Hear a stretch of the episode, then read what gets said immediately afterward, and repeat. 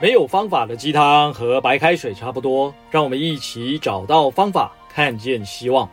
大家好，我是顾吉然，让我为你的创业梦助燃。有人请教巴菲特这股神巴菲特如何能够投资致富。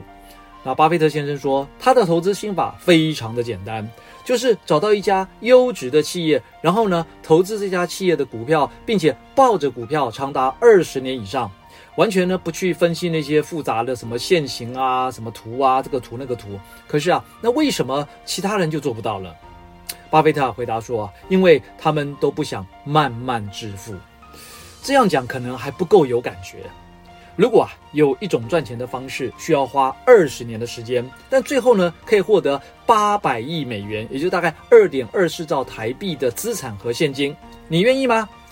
绝大部分人啊这时候就会说，哎呀我愿意啊，因为啊这笔数字实在太诱人了。但事实上却是至今呢也只有华人巴菲特做到了。为什么其他人做不到呢？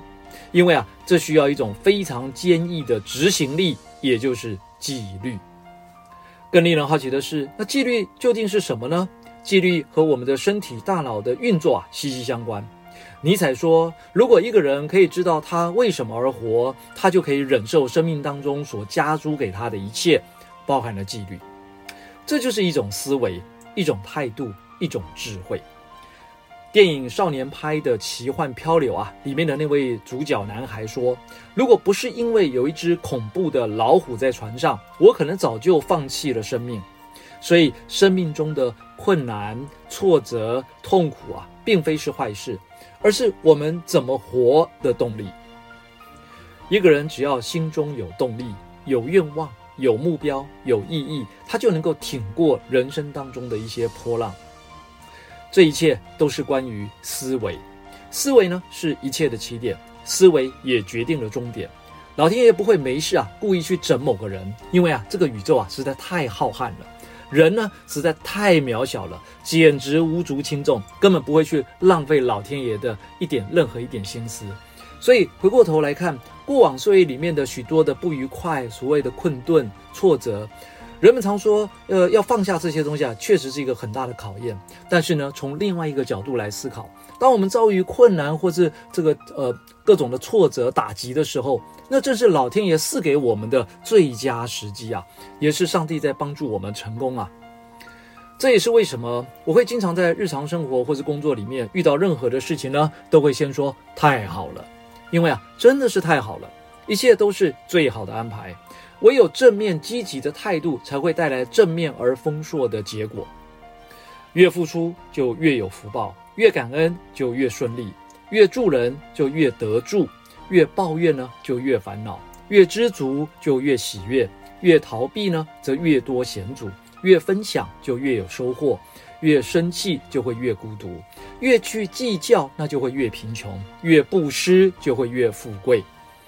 一个白色的纸杯上面如果放上了星巴克的 logo， 那它就是一杯咖啡了。那如果放上了一只小猪的图案，它可能是一个存钱筒。放上我们心中的祝福，它可以点燃更多人的希望。所以你会想要放上什么呢？有100%的可能性我一定会死。如果我现在还没有死，那我何必担心死？如果我马上就要死了，那又有什么好担心的呢？当你想通这一点根本就不需要对眼前的一切担心和烦恼。我们又有谁不是在命中注定中一定会死的呢？真正的乐观不是凡事都往好处想，而是懂得还有选择。真正的乐观是我们还有行动的能力，所以我们永远可以自由地选择自己的路。而你的担忧与烦恼都是来自于没有必要的惯性思维。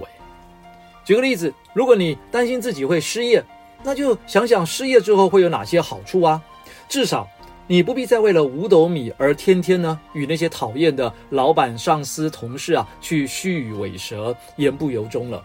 更棒的是，你终于可以甩掉那份不适合的工作和公司，你也终于可以放手去迎接下一个机会。但如果暂时还没有其他的机会，你仍然可以决定用什么方式赚钱。此外，不要将欲望当作是目标。喜欢钱是一种欲望，想赚更多的钱是一种欲望，想住豪宅、开名车都是欲望，这些也都只是欲望。你可以去设法满足欲望，但欲望就是欲望，不是目标。事实上，所有成功的企业家、白手起家的富豪，都不是以赚钱为目标，才因此而赚了更多的钱。这就是最有趣的地方。贾伯斯年轻的时候，他的目标就是要制造出世界上最好的微电脑。比尔盖茨年轻的时候的目标呢，是让每个家庭都有一部电脑。贝佐斯创办亚马逊的时候的目标是不想让自己后悔。这三位成功者，贾伯斯改变了世界，比尔盖茨和贝佐斯呢，都先后登上了世界首富的位置。所以找出并实现有意义的目标，才是真正驱使我们成功、幸福、满足的秘密。讲了这么多，好像有点复杂为了活下去，我非得要这么做吗？不，生命从来不是这样卑微的存在。你仍然可以选择不同于上面提到的那些做法。